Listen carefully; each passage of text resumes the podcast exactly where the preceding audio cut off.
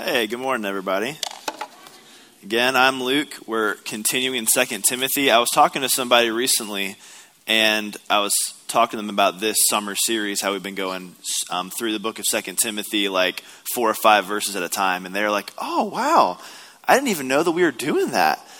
And I was like, okay, that's either a good thing because the messages have been so interesting that it's overshadowed the fact that we're going section by section, or they've been boring. So I'm going to hope they've been interesting. But we're doing uh, 2 Timothy 4, verses 9 through 13 this morning. And man, is there a lot, a lot of really deep philosophical content in this. So let's, uh, before we read it, well, let's just start off and let's just read it, okay?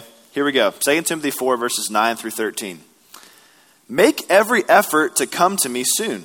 For Demas, having loved this present world, has deserted me and gone to Thessalonica. Crescens has gone to Galatia, Titus to Dalmatia. Only Luke is with me.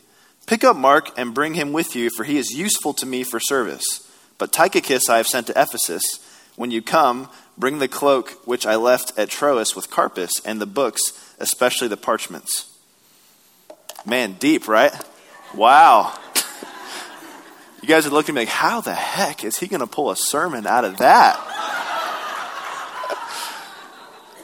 I was talking to my wife Jamie about it um, a couple weeks ago, and she's like, "You can't preach a sermon on that." I'm like, "Watch me, challenge accepted." um, so before I, you know, before we dive into what I'm going to share, I want to talk a little bit about reputation. What have you had a reputation for in your life before? Could be something good, could be something bad. In your family, what was kind of your reputation? With your friend group, you were the fill in the blank guy or the fill in the blank girl. What was one of your reputations? I've had quite a few over the years. I've shared one, my last message. I was known as the master packer in my family, reputation for being able to pack the car really well. Another reputation I've had over the years is loving flaming hot Cheetos. Okay? So, some of you know what those are, some of you don't. Basically, if you know what normal Cheetos are, they're Cheetos, but they're flaming hot in that they're spicy. And normal Cheetos, you know, they taste delicious, but the worst thing about them is that you get that orange dust stuck to your fingers. And flaming hot is that, except even worse. So, uh, love Flamin' Hot Cheetos. I remember being in middle school and high school. They were kind of just coming out, and everybody loved Flamin' Hots. Um, but the one problem that no one could find the right solution for was the fact that you would get all of the dust on your fingertips. And so I can remember in school, kids had all kinds of different solutions to that. Um, my two that I would use were one, I would kind of like open the bag and then just shovel it into my mouth like this and avoid that. Or if I did reach in, because that would get annoying because some of the Cheetos would be too long and it would actually hurt my cheeks as they're going in. So, other strategies I would use is that I would um, dump them out onto my tray, so at least I don't have to reach into the bag and get the remnants on my um, on like my palm and the back of my hand. And when I pull them out, I'd eat like four or five at a time, then lick each finger and wipe with a napkin and about ninth grade, I was like, okay, I think I might want to have a girlfriend one of these days. So, not going to do that strategy anymore because um, it was gross. But that was a problem. Like, how the heck do you eat flaming hot Cheetos without getting your hands filthy? And then one day, you know, the magic solution presented itself to me. I'm sitting there with my lunch. Got again, I, dump, I would dump my Cheetos out on the tray.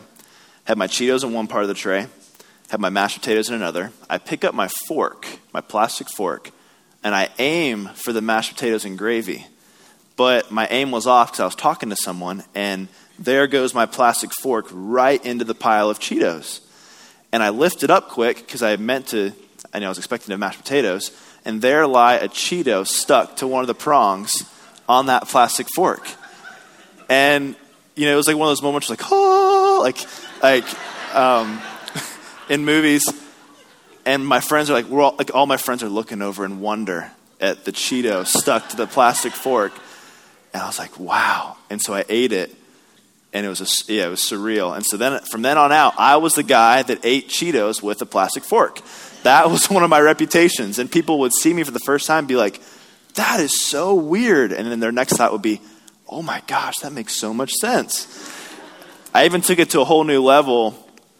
I moved in with a friend who eats lots of Asian food, and he um, had so he had a bunch of chopsticks always on hand, and I started using chopsticks with the Flamin' Hots, and that was like even that was like level two innovation. Then people people be coming over, and I'd just be like have a bag of Cheetos, chopsticks, just eating them like normal, and they'd be like looking at me like, what the heck is he doing? And again, oh my gosh, that makes so much sense. So, anyways, uh, that's one of my reputations uh, is loving Flamin' Hots. But you know what's funny? I tell you that because over the past year and a half or so, I haven't really liked Flamin' Hot Cheetos as much as I used to. Like, there was a good 10 years where that was, I had two snacks reduced fat, Cheez Its, and those are still up there, baby. But then Flamin' Hot Cheetos, and um, I was known for liking those two snacks, but you know, honestly, I don't buy them anymore. You can ask my wife Jamie. We don't get them. We we're in really into salt and vinegar kettle cooked chips right now. Um, delicious.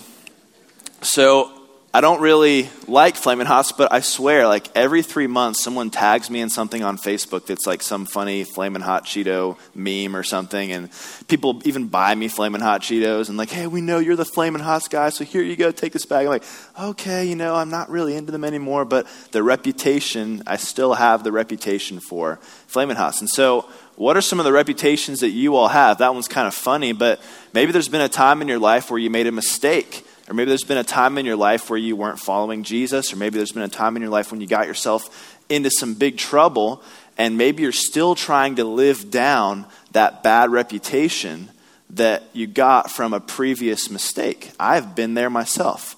And we can try so hard to earn our reputation back, but that, that old state, that old um, proverb is so true that it takes years to build reputation and seconds to lose your reputation. And so, as you're thinking about what that reputation is, I want to go back to the passage that we read. Um, again, doesn't seem like there's a lot here, but what there are a lot of are names of people. And when I was in the Navigators College Ministry, when I attended Miami University, they're really big into Bible study, and one of the things that they taught us was when you get to a section of Scripture where it's just a bunch of names, do some research on the names and see if anything interesting comes up. So basically, type that name into like a search bar on, you, you can find, there's a website called Blue Letter Bible, and you can type in a word, and it'll show you everywhere in the Bible that that word is used. And so type in the name and see where else these people are talked about throughout the New Testament. And so the person that I did that for, the, for this section of Scripture, and the person I want to focus in on is Mark. Um, if you look back up at that passage of Scripture, you go about halfway in. Paul says, Pick up Mark and bring him with you, for he is useful to me for service. And so when you type Mark, or you type John Mark, because that that's actually his full name, into that search bar, you'll find that he's mentioned a lot throughout the New Testament. And there's actually a really cool story that you can get from John Mark about what it looks like to have a reputation, lose it, and then get it back. And so, before we dive into that, let's just pray, and then we're going to spend our time looking at the story of John Mark and some takeaways from it. So, Father, thank you for all of us being here. Thank you for flaming hot Cheetos and forks and chopsticks. Thank you for all that you want to do in our hearts and our minds um, this morning. And ask that you would just keep us open to your voice. In Jesus' name, amen. Okay, so the story of John Mark. So, John Mark was actually the guy that wrote the Gospel of Mark. And so it doesn't say the Gospel of John Mark. I think later on in life he kind of um, stop going by John because there's so many Johns in the Bible. And so he wanted to be unique, so he's Mark. Um, but his full name is John Mark, and the Gospel of Mark, the second book of the New Testament, was written by him. And he actually wrote it through Peter. So Peter shared with him his experience of being with Jesus, and then Mark is the one who actually wrote it down and, and compiled the information. And so that's who John Mark was. And again, Paul is mentioning him here towards the end of Paul's life. So this is the last mention of John Mark in the scriptures. And what I want to do is basically just go through every scripture in the New Testament where John Mark is mentioned. So we're going to start with one, and this one actually, he isn't directly mentioned here, and I can't prove it to you that this verse is about him, but a lot of people speculate that this is John Mark actually talking about himself in um, the book of Mark that he wrote. So let's read it. This is uh, the scene where Jesus is getting betrayed by Judas and about to be arrested and go off to be crucified. Here we go. Mark 14, 51 to 52.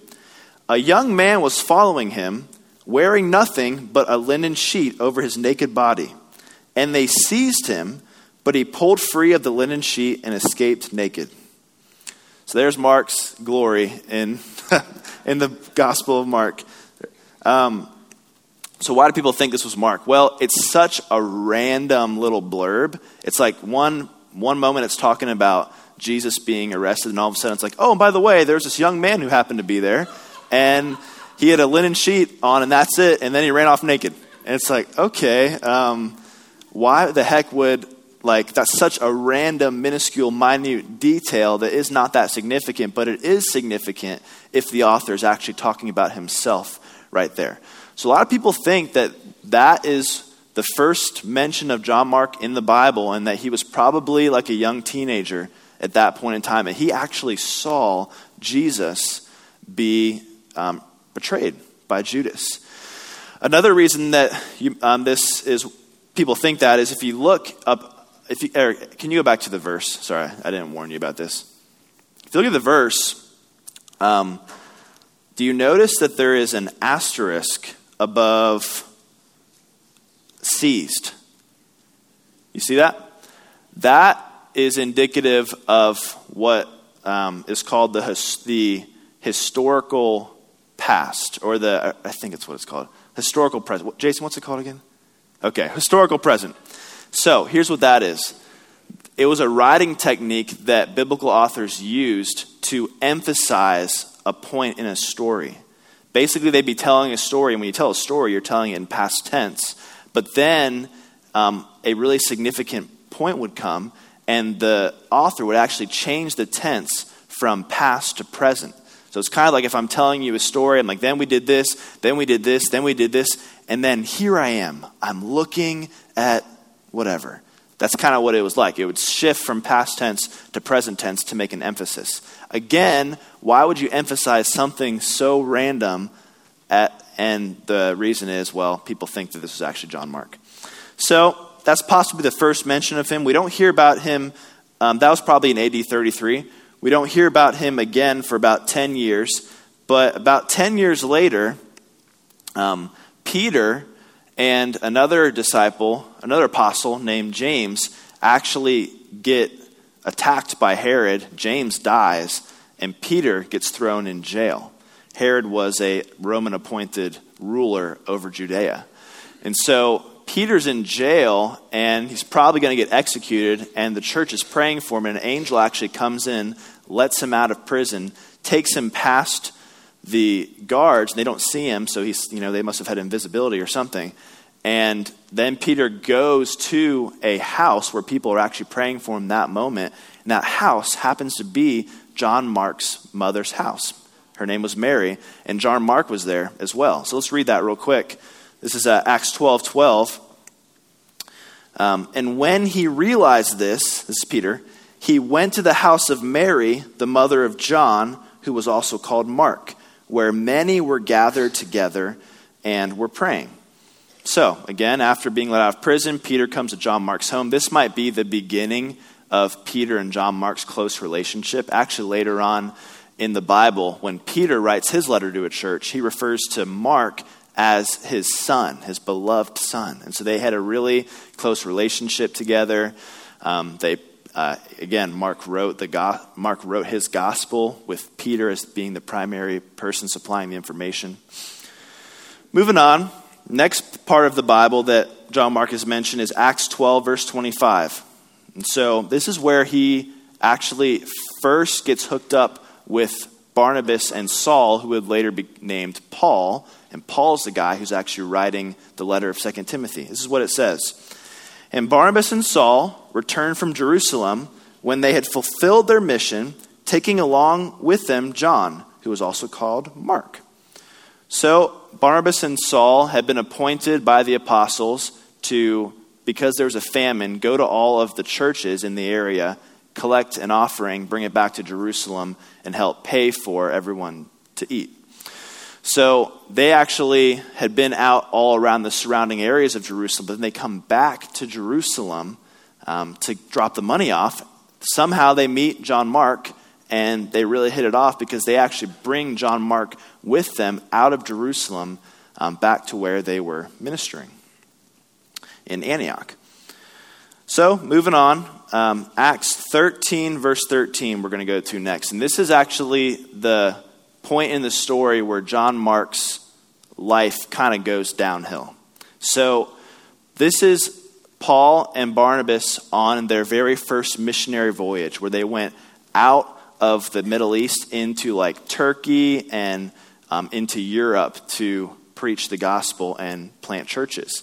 And so John Mark actually goes with them for the beginning of their journey, but look what happens. Verse 13 13. Now, Paul and his companions put out to sea from Paphos and came to Perga and Pamphylia, but John left them and returned to Jerusalem. So, John Mark actually abandons Barnabas and Paul on this missionary voyage. We're not exactly sure why, but the obvious reason is probably scared of being beaten, scared of being killed, scared of being tortured, all those things which would happen to Paul and Barnabas. And so they're halfway, they're actually, they've only, they've only stopped at one place at this point. And John Mark is like, okay, I'm done with this. This is scary. I'm leaving you guys, going back to Jerusalem. And so that happens, and John Mark loses a lot of respect in Paul's eyes. So much so that um, a couple years later, about, yeah, one year later, when Paul and Barnabas are, Barnabas are about to go out again on their second missionary voyage, look what happens in Acts 15 37 through 39. Barnabas wanted to take John, called Mark, along with them also. But Paul kept insisting that they should not take him along who had deserted them in Pamphylia and had not gone with them to the work.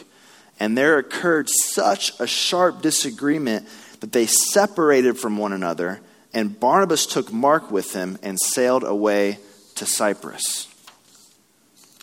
So, John Mark was actually the reason that Paul and Barnabas, like the dynamic duo, like the two main missionaries for the church, part ways all over because Paul, Barnabas wants to give John Mark a second chance. Paul's like, no, we got a mission to do. We got a job to do. We can't bring somebody along who might desert us. And why would we bring some? Why would we bring him who might desert us when there's all these other people that might really be able to contribute to what we're trying to do here? And so, um, so John Mark, he is no longer in Paul's good graces at this point in time. Then we don't hear about John Mark for the rest of the book of Acts. So the book of Acts is 28 chapters long. This is chapter 15. At that point, that is the last time we hear about him. And so the next time that we hear about him is actually 10 years later. And it's in a letter that Paul is writing to a church he had planted in, um, in Colossae. So let's read that. This is Colossians 4:10. Aristarchus, my fellow prisoner, sends you his greetings, and also Barnabas' cousin, Mark, about whom you received instructions. If he comes to you, welcome him. Something happened in those 10 years where Paul is rejecting John Mark in the year about AD 50. And then 10 years later, he's saying, hey guys, um, you've heard about this guy. Maybe he had, maybe the church kind of knew that he had been the one who had deserted Paul and Barnabas on their first missionary voyage. Um, but he's, hey, you've heard about him, but I want you to know I'm accepting him now, and you should accept him too. Around that same time, we also hear about John Mark in a book that uh, Paul wrote to a guy named Philemon. This is what it says Epaphras, my fellow prisoner in Christ Jesus, greets you, as do Mark, Aristarchus, Demas, Luke, my fellow workers. So now he's not just someone who's he's saying, hey, accept this person, but he's actually my fellow worker. And then the passage that we read in the very beginning, the last mention of John Mark, 2 Timothy 4:11, only Luke is with me.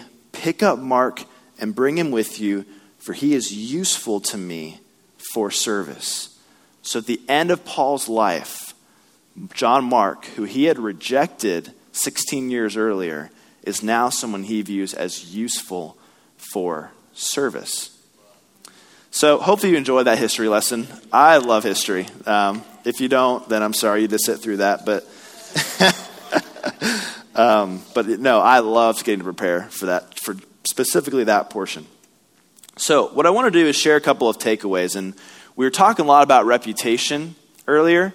And as I was re- um, reflecting on John Mark's story, this is the first thing that came to mind. We are responsible for our obedience, Christ is responsible for our reputation. I am not responsible for my own reputation. Jesus is responsible for my reputation. And what does that mean? Well, John Mark ruined his reputation when he bailed. So um, he probably had a pretty good reputation up until that point he was the guy who was, I was actually in the garden when I was a teenager. I saw Jesus get betrayed. And then he's the guy who's at the house where Peter actually um, comes to after he gets miraculous, miraculously freed from prison. And then um, he's the guy who's getting close to Peter. And then he's the guy chosen to go out on the first missionary voyage outside of the Middle East. So he's got a really good reputation up until that point, but again, what takes years to build, you can lose in seconds. And so he loses his reputation right then and there when he deserts them on the road. And so where he was was had a good reputation, it's in the drain now. Maybe you've been in that place before too. I have. I've been in that place where I built up all of this good equity and then I made one mistake and boom, it was all gone. And what we can tend to do when we get to that place is think like this I have to do whatever it takes to get my reputation back. I have to do whatever it takes to get my reputation back. And when we start thinking that way, here's the error. We start thinking that the reputation we had in the first place was all on us. That God, you know, He didn't really play a role in that. He didn't help me build that reputation. It wasn't my focus on Him that built that reputation up, it was my focus on me. And so we actually enter into this kind of like selfish, self focused mindset when really what it takes to have a reputation restored is trusting Christ. Whatever it takes is not putting that burden on us, but trusting Jesus. Now, some of you are like, well, wait a minute, don't we have a part in it? Yes. So let me unpack this further. So, what does it look like to trust Christ with our reputation? I want to share three things. The first one I'm going to spend the most time on. First thing we have to do in order to trust Christ with our reputation is this choosing to live our lives to please Jesus, not to please other people. If you want to trust Christ with your reputation, Choose to live your life to please Jesus, not to please other people. Now, here's what I didn't say I didn't say, what God thinks of me is all that is important. What people think of me doesn't matter. Okay? I did not say that. So, if I ask the five closest people to you, hey, is so and so a jerk? And they all say, yeah, he's a jerk, or yeah, she's a jerk, then I'm probably going to think you're a jerk. Okay? And you're like, well, I don't care what people think of me. I don't live to please people. I just please to thank God. Well, God probably thinks you're a jerk too. If the five closest people to you, if the five closest people to you are saying you're a jerk, you're probably a jerk. So what I wasn't saying was, hey, all I care about is what God thinks, and I don't give a you know what about what anyone thinks of me. Okay? That is not the mentality or the attitude that I'm talking about when I say what God thinks is more, more important than what people think. Okay? So there's really a balance here. Balance here. We need to care about what people think, but not too much. And you're like, well, great. What the heck is too much? Well, um, here's the balance, I think. When we have moved from trying to give something to people into trying to get something from people, that's when we've gone too far in thinking about what they think. So, if I am concerned about what you think because I want to show kindness to you, if I'm concerned about what you think because I want to be generous to you, if I'm concerned about what you think because I want to love you, that is a good version of caring about what people think.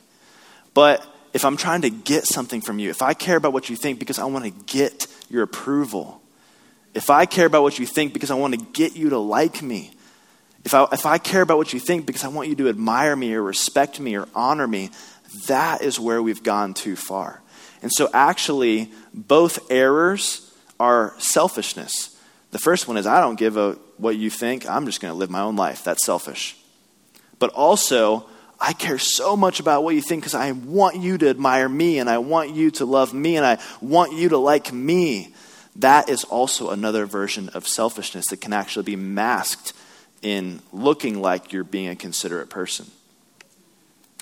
So we need to care about what people think, but not too much. But the truth is, what God thinks is more important than what other people think. And here's why God's thought processes about a situation are absolutely perfect, flawed, without bias, without emotion. Um, not without emotion, but without compromising emotion. And so, what God thinks, his thought process, they're totally perfectly um, thought through. Whereas human beings have imperfect thought processes. And so, human beings, if we live our life according to imperfect thought process that human, human beings have, we're probably going to fall into error. It's kind of like you ever had someone give you bad advice? And um, how about this? Has anyone ever given you bad advice when like driving to a place? Like, hey, I know that your GPS is telling you to go this way, but if you go this way, you're going to get there like 10 minutes quicker. Um, I don't have time to tell you the story, but Jamie and I coming home from a vacation had a debacle where I, I was convinced that if we took this other way, we'd get there earlier, and it added 15 minutes to our trip. And we were already in a rush. And we'd already driven, you know, like eight hours that day. But um, I had a friend once who were driving down to Kentucky. And so we got to go over the dreaded bridge.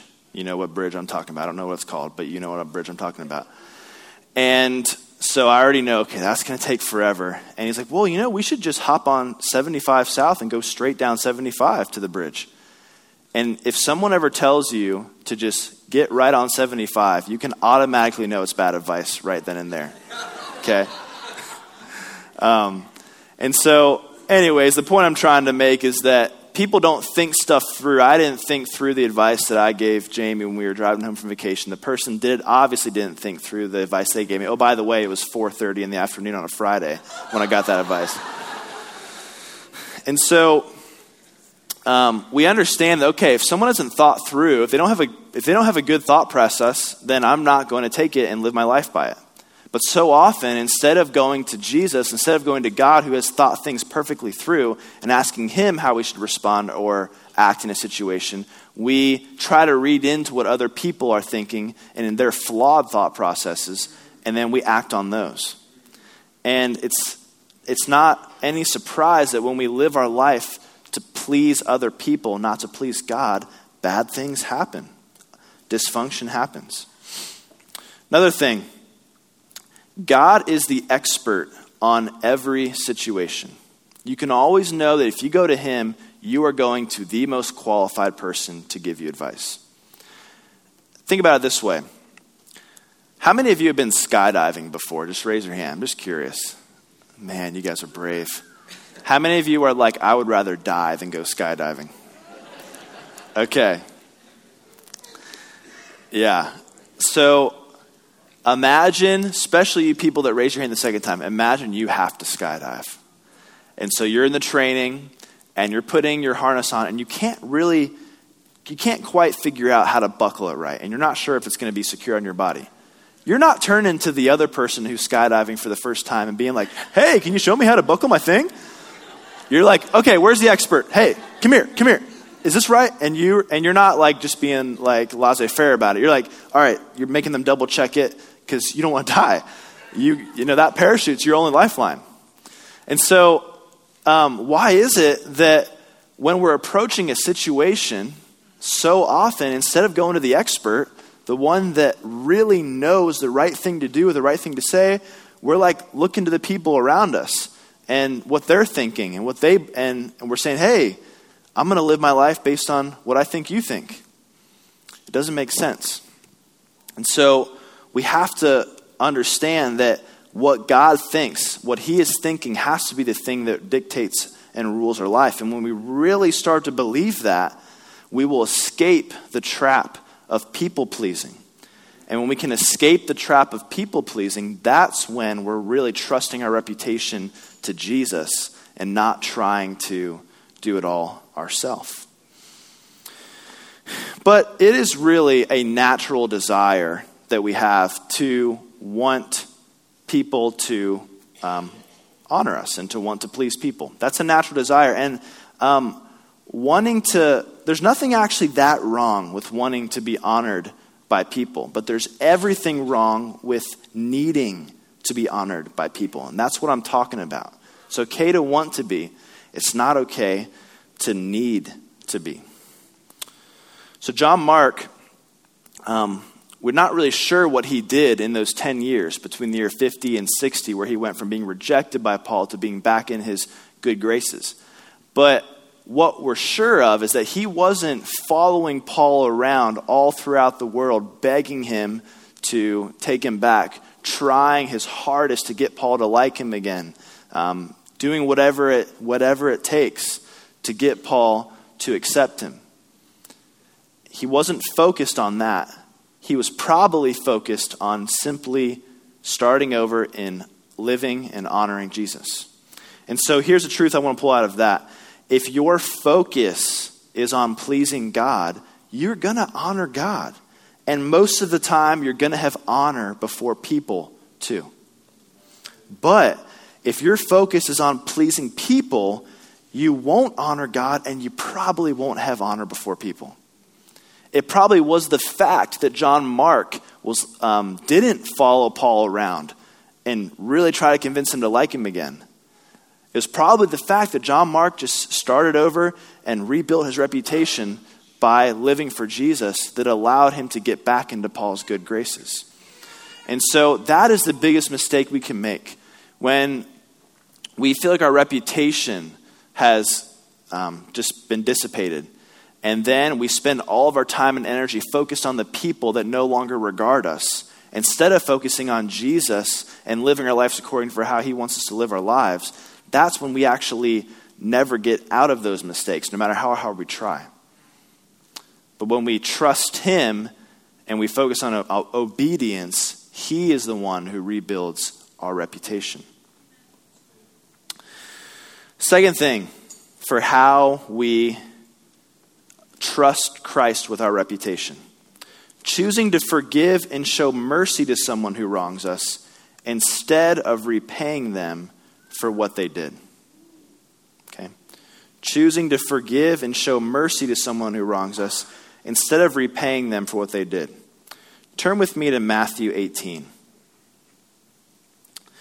We're going to read a, story, a parable of Jesus. It's not going to be on the screen, so you can either listen to it or you can read it along with me.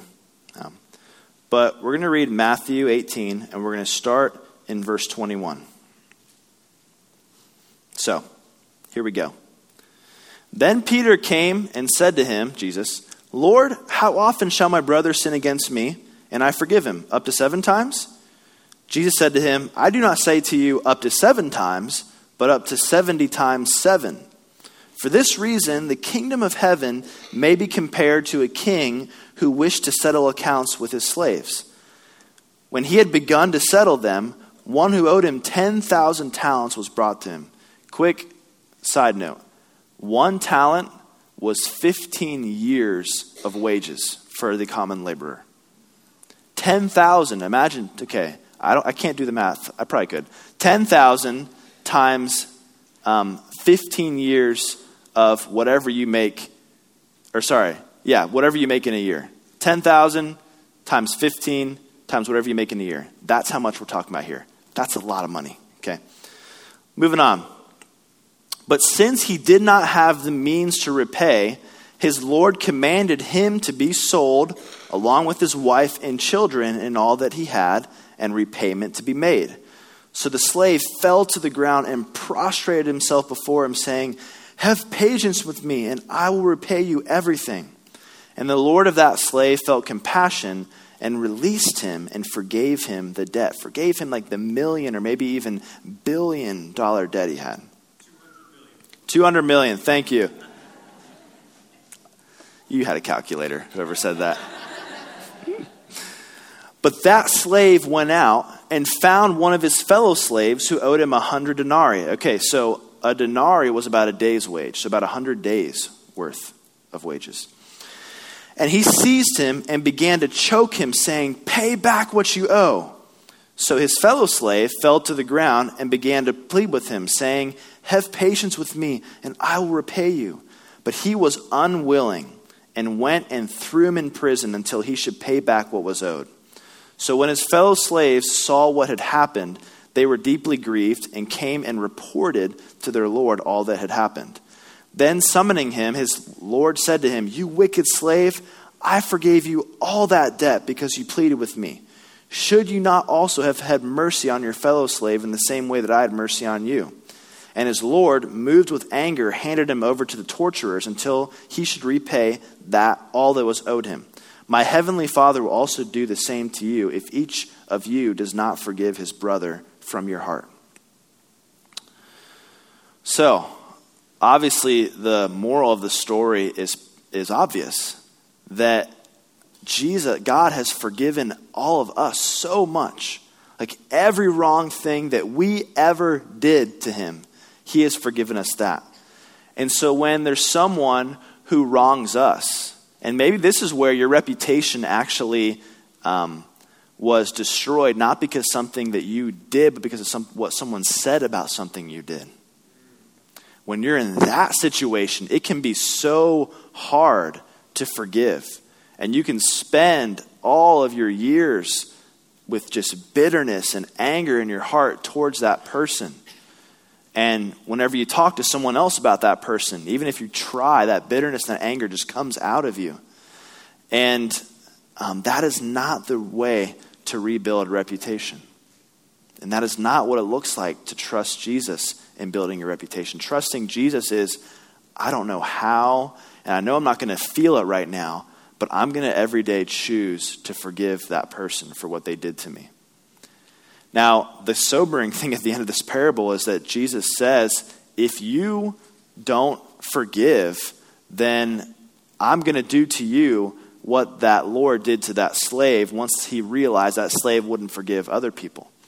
And so it can sound like, oh my gosh, like is God saying that?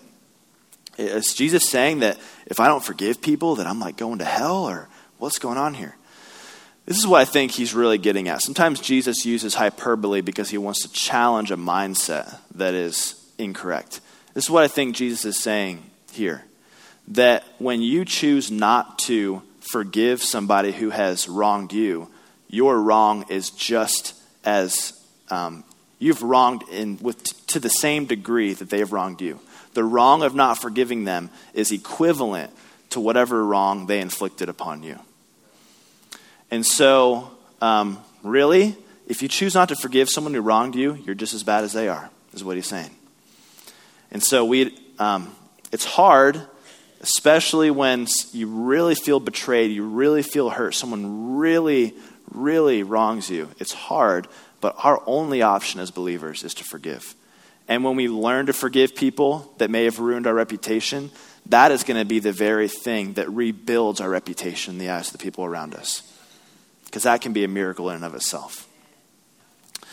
All right, third and last thing that we have to do if we want to try, trust Christ with reputation choose to focus on what God is doing in the present instead of what has happened in the past. We got to be focused on the present, not the past. It's kind of like driving. When you're driving every once in a while, you should be looking in your rearview mirror and looking in your um, side mirrors to see what's going on behind you, if you're a good driver. Um, you should be doing that. But your main focus shouldn't be behind you. Who would want to drive with someone who is literally driving the whole time like this? Nobody. Um, and so the same is true for how we need to live our lives with the Lord. Like our main focus needs to be on the present, on what's in front of us. Yeah, we should look back every once in a while because it's going to help us. It's going to, reflecting on the past can allow us to take steps forward. But we need to keep our focus on the present if we want Christ, if we want to trust Him with our reputation. And so, what's crazy about this is that God can even use our disagreements and conflicts to bring about good things.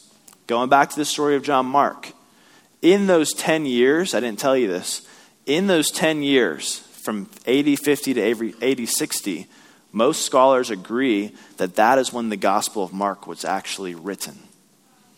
And so here's the thought Would Mark have ever written the Gospel of Mark if he hadn't parted ways with Paul in Acts 15 in the year AD 50? We might not have the Gospel of Mark. Now, was it like God's will if that had to happen? Who knows? But what we do know is that God brought about something pretty freaking cool out of that conflict and disagreement. Okay? The Gospel of Mark. It's amazing. Choose to focus on what God is doing in the present instead of what has happened in the past. So, trusting Christ with our reputation is the only way that it's going to be built back up. Doesn't mean we don't have a part to play in it. We absolutely have a part to play in it. Trusting Him with it is the part that we're playing, though. And so, I want to encourage you that if there is a reputation that you feel like you have, if you feel like people are looking down on you around you in a certain way, if you think that people don't respect you, don't trust you, the answer is not to spend all of your time and energy focused on what they're thinking, but on what God is thinking. And when you live there in that place of what God is thinking, then your reputation is going to be rebuilt. You're going to be honoring and pleasing Him, and you're probably going to be honoring and be pleasing people too. So that's all I have to say about John Mark. See, I did it. You were skeptical in the beginning. You were skeptical. I'm going to invite the ushers to come forward to receive the offering. So we heard some instructions about this earlier, but um, if you need another reminder, um, the baskets are in the far left part of your row. So if you're in the far left part of your row, if you wouldn't mind reaching down, grabbing it, passing it, um, checks, Vineyard Northwest. You can also give on the app. It's really convenient, really easy. That's how Jamie and I give. I would highly recommend that. And so we're going to go into worship now. And I just want to pray for us before we go into worship. And then um, Tyler and Derry will tell you what to do. So, Father, we just say together that you are in charge of our, reputation. We trust you with our reputation. Um, we trust you to um, help us regain favor and honor in the eyes of people that we may have lost favor and honor in. And yeah, we just we just want to say we really love you and and we want to live our lives trusting you in every way possible. So would you come and meet us here right now? Would you come and interact with us in a powerful, significant way that changes us before we walk out of this room? In Jesus' name we pray. Amen.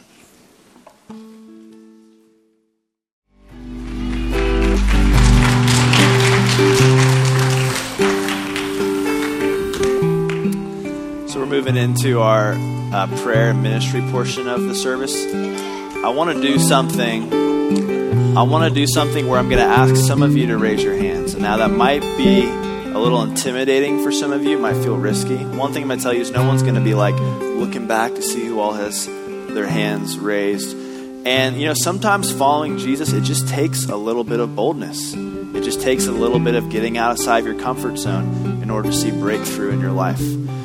So, if you right now feel like you have been trying and trying to live down a bad reputation, or if um, a mistake that you made has caused a bunch of people to view you differently and you feel like you just can't get out of that, um, just go ahead right now and act of boldness and just pop your hand up for just for a little bit. Okay, just pop a hand up. If you are around someone with their hand up, would you ask them if you can lay a hand on their shoulder? And if they agree, would you do that? Once everybody has got someone, if again, if there's someone around you without a hand on them, please go to them. What I want you to do is just pray for them right now and just pray that all of the enemy is trying to do um, through other people and to them, that they would be freed from that that they would be emboldened just to trust Jesus. Just pray for them for a second right now. Everybody on your own. Pray out loud.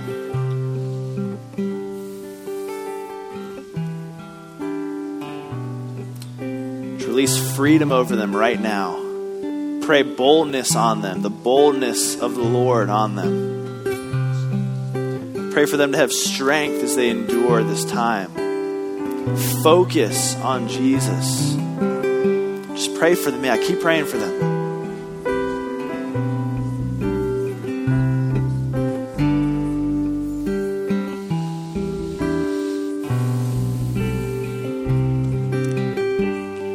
So, Jesus, we do just bless all of these people. Ask that you would fill them with strength and freedom from anything that the enemy has spoken over their life from anything that other people have said, words that might be still ringing in their ears. Give them the freedom to not be obsessed with those things, the freedom to forgive anyone they need to forgive, and the focus, um, the freedom is to focus on you right now in the present. We love you so much. In Jesus' name, amen. Thanks for praying, guys. So I'm going to invite the prayer team to come forward. If you would like any continued prayer for any of that, or prayer for anything physical, if you want to, we love to pray for people to be healed here at this church. Invite you to come forward for that. Um, so once the prayer teams get up here, you can feel free to come up, make a line. Um, this concludes our service. Everybody, thank you so much for coming. We'll see you next week.